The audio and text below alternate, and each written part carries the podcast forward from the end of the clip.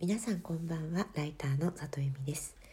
この番組は文章を書くことや表現することについて毎晩23時にお届けしている深夜のラブレターです。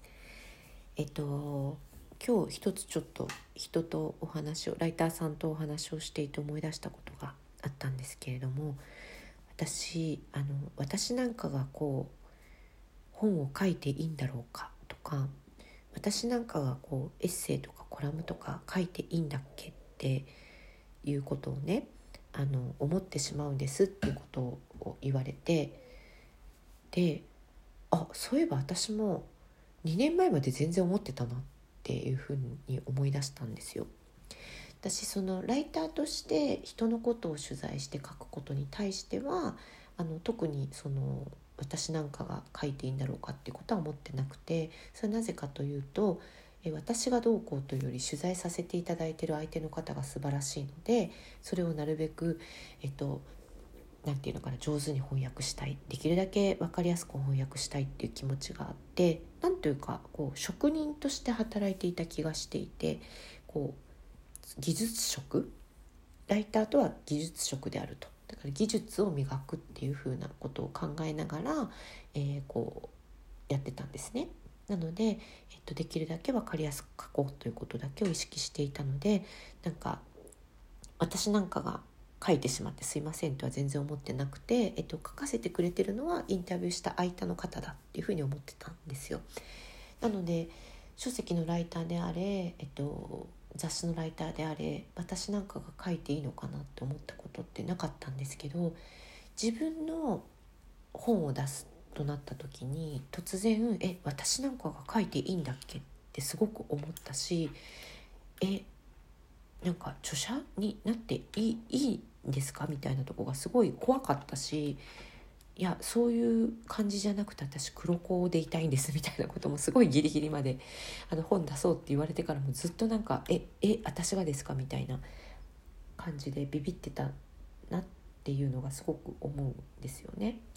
でただ髪の毛のことに関して書いた自分はそのいろんなプロの方から教えてもらったことを、まあ、たまたま私がまとめるけれどもそもそもリソースは全部いろんな方から教えていただいてるからその内容には自信があっていろんな方から聞いた話を私がもう一回まとめ直すっていうようなイメージだったのでまだまあでも著者になるのには勇気がいたけどでもまだなんかその教えてくださった方々が一流であるっていうところには自信があったのでそこでなんとか保ってたんですけどこれが自分のコラムを書くとかエッセイを書くってなると全然話は別だと思っていてなんかそこってすごく才能とかセンスが必要な気がしていてなんか小説家さんとか脚本家さんもそうだけどなんかすごくこうアートに近いような領域なんじゃないかなっていうふうに思ってたんですね。で特に私はあの本を読むのが小さい頃から好きだったから作家さんのことをとてもリスペクトしてるしコンテンツを世の中に生み出せる人のことをとても尊敬しているのでその発信する側に自分がなっていいとか全然思っていなくてまあ20年以上20年近くずっとグズグズグズグズ私なんか私なんかって思ったわけですよね。だから今日なんかあのライターさんたちの話を聞いていてあ私なんかが書いていいんでしょうかって気持ちってそういえばなんか私もつい最近まで持ってたわっていうふうに思いました。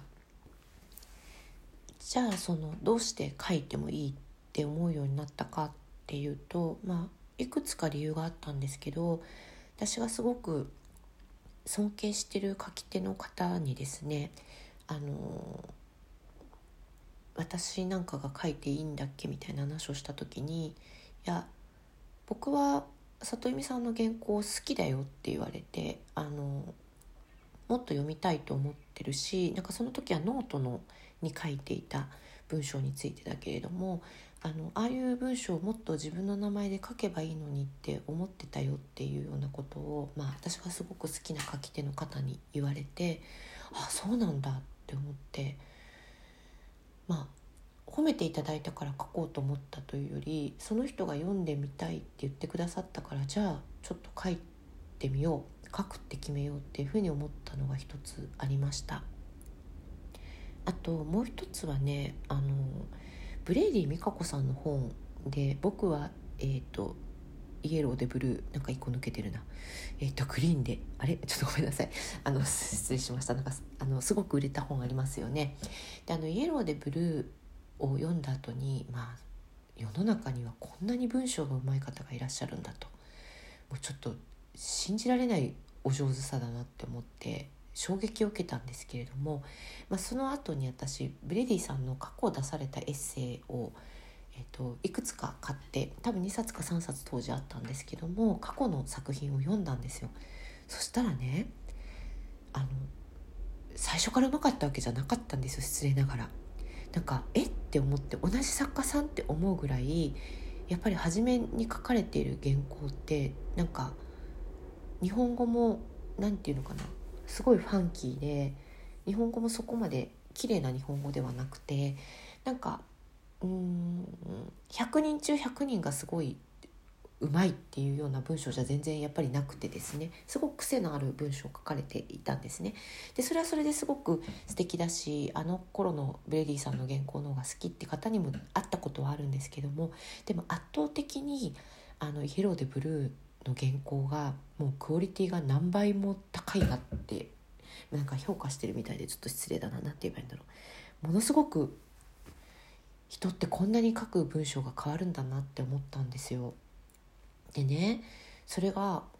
えっと前のエッセイから「イエローでブルー」までが多分ねそんな数年ぐらいしか離れてなかったの。だから人って数年でこんなに上手くなるんだって思ったんですよ。ってことはひょっとしたら私も原稿上手くなるかもって思ったんですよね。で今までちゃんとその私は何て言うのかな人様の言葉を伝えることに関しては誠実にやってきたつもりだけども自分が考えてることを人に伝えようっていうことに関してそんなにちゃんと向き合ってこなかったから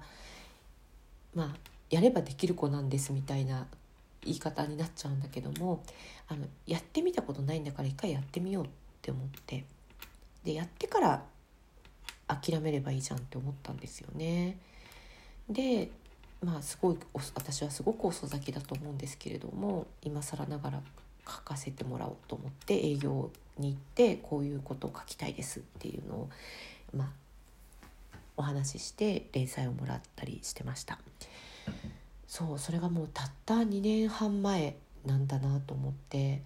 でそこでもう書くと腹を決めてエッセイを書いて、ま最初なんかエッセイ書いてますとかコラム書いてますとかいうのがもう恥ずかしくて恥ずかしくて仕方なかったんですけど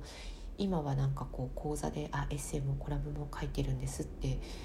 噛まずに言えるようになってるから人って本当に年半とかで変わるんだなっていうふうに思ったしなんか今日ライターさんたちと話をしていてそういうふうなことをおっしゃってる方々の話を聞いてねすごいあなんか私もその初心を忘れずにもう一回頑張ろうっていうふうに思ったりしました。やっぱりあの上手い下手っていうのはややってから考えればいいし上手くなればいいんだよ下手だったらっていうことをですね今日しみじみ思ってました。いいことを気づかせていただいたなと思っています、え、今日も来てくださってありがとうございます。また明日も23時にお会いできたら嬉しいです。えライターの里由美でした。皆さんおやすみなさい。またね。